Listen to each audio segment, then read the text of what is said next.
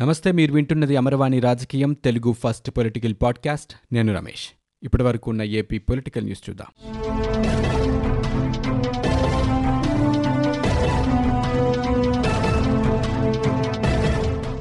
ఏపీలో కరోనా విజృంభణ కొనసాగుతోంది. గత ఇరవై నాలుగు గంటల్లో కొత్తగా ఎనిమిది వేల తొమ్మిది వందల నలభై మూడు కరోనా పాజిటివ్ కేసులు నమోదయ్యాయి.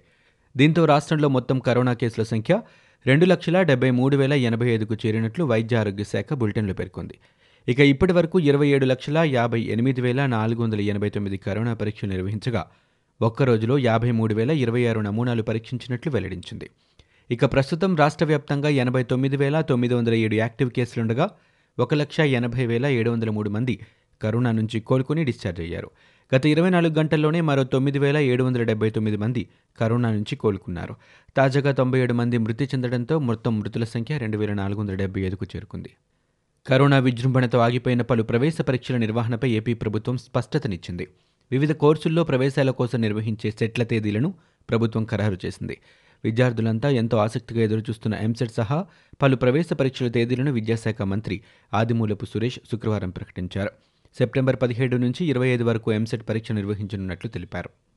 అమరావతి నుంచి కార్యాలయాల తరలింపు విషయంలో ఈ నెల ఇరవై ఏడవ తేదీ వరకు స్టేటస్ కో పాటించాలని రాష్ట్ర ప్రభుత్వాన్ని హైకోర్టు ఆదేశించింది.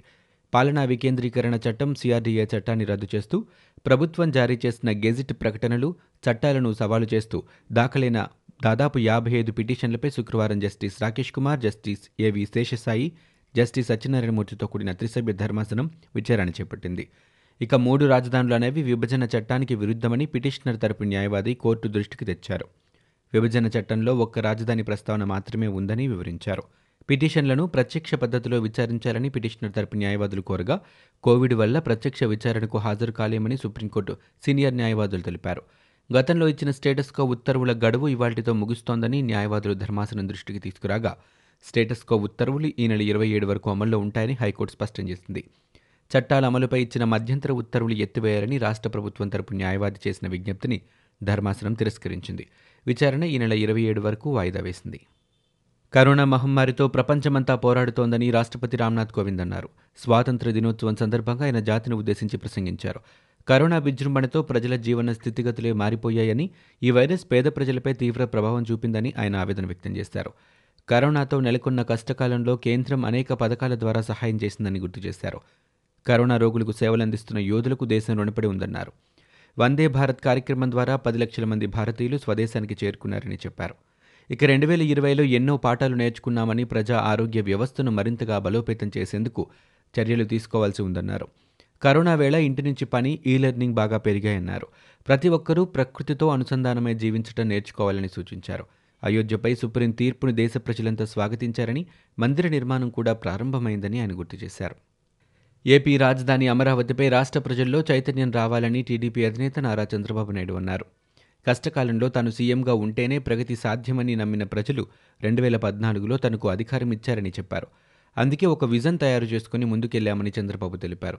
రెండు వేల ఇరవై రెండు నాటికి అత్యున్నత రాష్ట్రంగా ఏపీని తీర్చిదిద్దాలని అమరావతిలో తొమ్మిది సిటీలు అభివృద్ధి చేయాలని అనుకున్నామని చెప్పారు. ఏపీ రాజధాని రాష్ట్ర పరిస్థితులపై ఆయన వీడియో కాన్ఫరెన్స్ ద్వారా మీడియాతో మాట్లాడారు. న్యాయస్థానాల ప్రతిష్టను దెబ్బతీసేలా ఎమ్మెల్సీ పండుల రవీంద్రబాబు వ్యవహరిస్తున్నారంటూ హైకోర్టుకు రాష్ట్రపతి గవర్నర్కు న్యాయవాది లక్ష్మీనారాయణ ఫిర్యాదు చేశారు. ఇటీవల న్యాయస్థానాలను న్యాయమూర్తులను ఉద్దేశించి రవీంద్రబాబు చేసిన వ్యాఖ్యలే ఇందుకు నిదర్శనమన్నారు. ఆయన్ను ఎమ్మెల్సీ పదవికి అనర్హుడిగా ప్రకటించాలని కోరారు. న్యాయ వ్యవస్థపై పెద్ద కుట్ర జరుగుతోందన్న లక్ష్మీనారాయణ ఇటీవల కుట్రపూరితంగా కోర్టులను విమర్శిస్తున్నారని పేర్కొన్నారు. ఈ మొత్తం వ్యవహారం వెనుక ఉన్నది ఎవరో తేల్చాలని కోరారు. గవర్నర్ కోటాలో ఎమ్మెల్సీగా ఎన్నికైన వ్యక్తి ఇలా మాట్లాడడం సరికాదన్నారు. నేరుగా ఫిర్యాదు చేసేందుకు లక్ష్మీనారాయణ గవర్నర్ అనుమతి కోరారని ఇప్పటికే ఈ వ్యవహారంపై హైకోర్టు ప్రధాన న్యాయమూర్తికి లక్ష్మీనారాయణ లేఖ ద్వారా ఫిర్యాదు చేశారు. రవీంద్రబాబుపై తగిన చర్యలు తీసుకోవాలని కోరారు. అమరావతి కూడా మన రాష్ట్రంలో భాగమేనని దానిపై తమ ప్రభుత్వానికి ఎటువంటి వివక్ష లేదని పురపాలక శాఖ మంత్రి బొత్స పేర్కొన్నారు.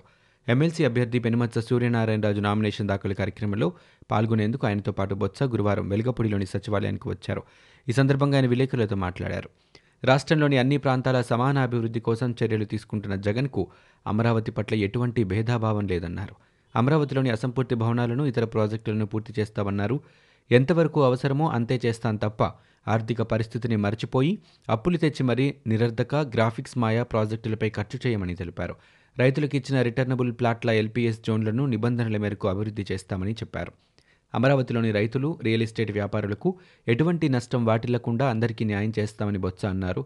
వాస్తవానికి పరిపాలన వికేంద్రీకరణ ఏపీఎస్ఆర్డీఏ చట్టం రద్దు బిల్లులకు గవర్నర్ బిశ్వభూషణ్ హరిచందన్ సంతకం చేసిన మరునాడే మూడు రాజధానులకు శంకుస్థాపన చేయాలని ముఖ్యమంత్రి భావించినప్పటికీ కొన్ని దుష్టశక్తులు అడ్డుకుని న్యాయస్థానంలో పిటిషన్లు వేయడంతో కుదరలేదన్నారు.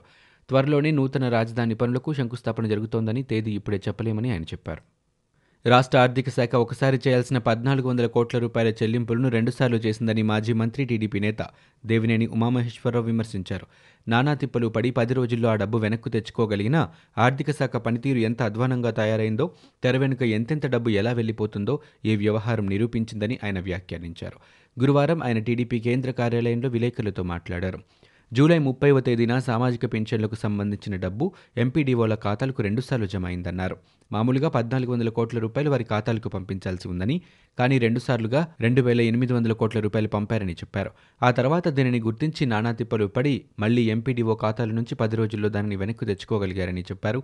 ఈ వ్యవహారం బయటపడడంతో ఇలా ఎంతమందికి ఎంత డబ్బు ఎన్నెన్నిసార్లు చెల్లించారో అనే అనుమానాలు తలెత్తుతున్నాయని చెప్పారు.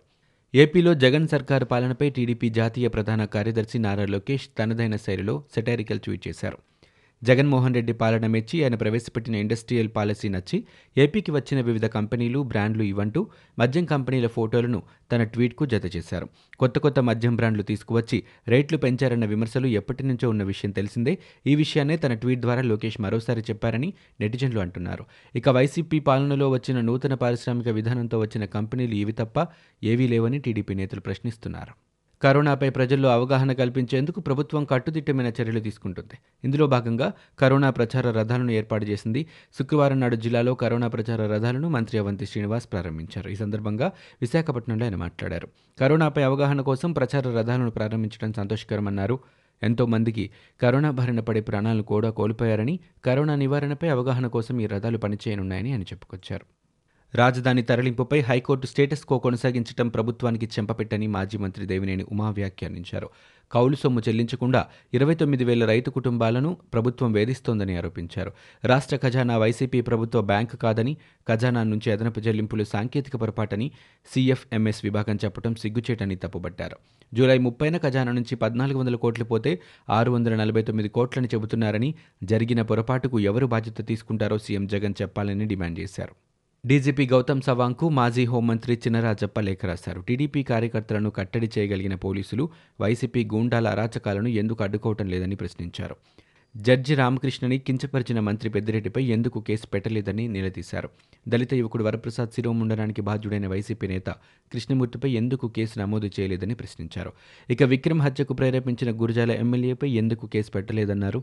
గుంటూరు వన్ ఎమ్మెల్యే చెందిన షెడ్లో మంగళగిరి ఎమ్మెల్యే బంధువులు గుట్కా తయారీ చేస్తే ఎందుకు చర్యలు తీసుకోవటం లేదని చినరాజప్ప ప్రశ్నించారు. ఏపీ రాజధాని తరలింపు అంశంపై హైకోర్టు జారీ చేసిన తాజా ఉత్తర్వులను స్వాగతిస్తున్నామని ఏపీసీసీ కోఆర్డినేషన్ కమిటీ సభ్యురాలు మహిళా జేఏసీ నాయకురాలు శుంకర పద్మశ్రీ ప్రకటించారు. అమరావతిని రాజధానిగా కొనసాగించక తప్పదని వ్యాఖ్యానించారు. శుక్రవారం మీడియాతో మాట్లాడిన ఆమె న్యాయమైన ఈ పోరాటంలో రైతులు తప్పకుండా విజయం సాధిస్తారని ఆకాంక్షించారు. అమరావతి రైతులు శాంతియుతంగా గాంధేయ పద్ధతిలో ఈ పోరాటంలో విజయం సాధించేందుకు ఉద్యమించాలని పద్మశ్రీ కోరారు. రైతులు మహిళలు న్యాయపరమైన పోరాటానికి రాజకీయాలకు ప్రాంతాలకు అతీతంగా అందరూ మద్దతు ఇవ్వాలని ఆమె కోరారు. నూటికి నూరు శాతం అమరావతి రాజధానిగా ఉంటుందని నర్సాపురం ఎంపీ రఘురామకృష్ణరాజు వ్యాఖ్యానించారు. నేనెందుకు రాజీనామా చేయాలని ప్రజామోదంతో ప్రజాస్వామ్యబద్ధంగా గెలిచానని అన్నారు. అమరావతి రాజధానిపై యూటర్న్ తీసుకున్నది మీరని నన్ను రాజీనామా చేయమనేందుకు మీరెవరని ఆయన ప్రశ్నించారు. ప్రత్యేక హోదా హామీ విభజన చట్టంలో లేదన్న విషయాన్ని తెలుసుకోవాలన్నారు. న్యాయస్థానాలను కించపరుస్తూ వ్యాఖ్యలు చేసిన వారందరికీ శిక్ష పడి తీరాలని పడుతుందనే నమ్మకం ఉందన్నారు. ఇక జస్టిస్ ఈశ్వరయ్య ఫోన్ సంభాషణపై కూడా పూర్తి విచారణ జరపాలన్నారు. ఇళ్ళ నిర్మాణం కోసం కేంద్రం ఇచ్చిన నిధులు ఎక్కడికి వెళ్ళాయో తెలియటం లేదని ఒక్క రాజధాని కట్టడానికి డబ్బులు లేవని హైకోర్టు అఫిడవిట్లో పేర్కొని అధికార వికేంద్రీకరణ పేరుతో మూడు రాజధానులు ఎలా నిర్మాణం చేస్తారని ప్రశ్నించారు. గురంపాటి దేవేందర్ రెడ్డి వ్యాఖ్యలపై సీఎస్కు ఫిర్యాదు చేసినా పట్టించుకోలేదని ఆయన వెల్లడించారు. జగన్ ప్రభుత్వం వచ్చాకే దళితులపై దాడులు జరుగుతున్నాయని సిపిఐ రాష్ట్ర కార్యదర్శి రామకృష్ణ విమర్శించారు. శిరోముండనం బాధితుడు వరప్రసాద్కు న్యాయం చేయాలని ఆయన డిమాండ్ చేస్తూ రాజమండ్రిలో రామకృష్ణ ఆధ్వర్యంలో నిరసన చేపట్టారు. అంబేద్కర్ విగ్రహానికి నివాళులర్పించి ఆయన మాట్లాడారు. దళితులపై జరుగుతున్న దాడులపై మీడియా ప్రతిపక్షాలు ప్రజా సంఘాలు ఆందోళన చేస్తున్నా ప్రభుత్వం స్పందించడం లేదన్నారు. దళిత యువకుడు వరప్రసాద్ను శిరోముండనం చేసి నెల రోజులు గడుస్తున్నా ప్రభుత్వం నిందితులను అరెస్టు చేయలేదని ఆరోపించారు.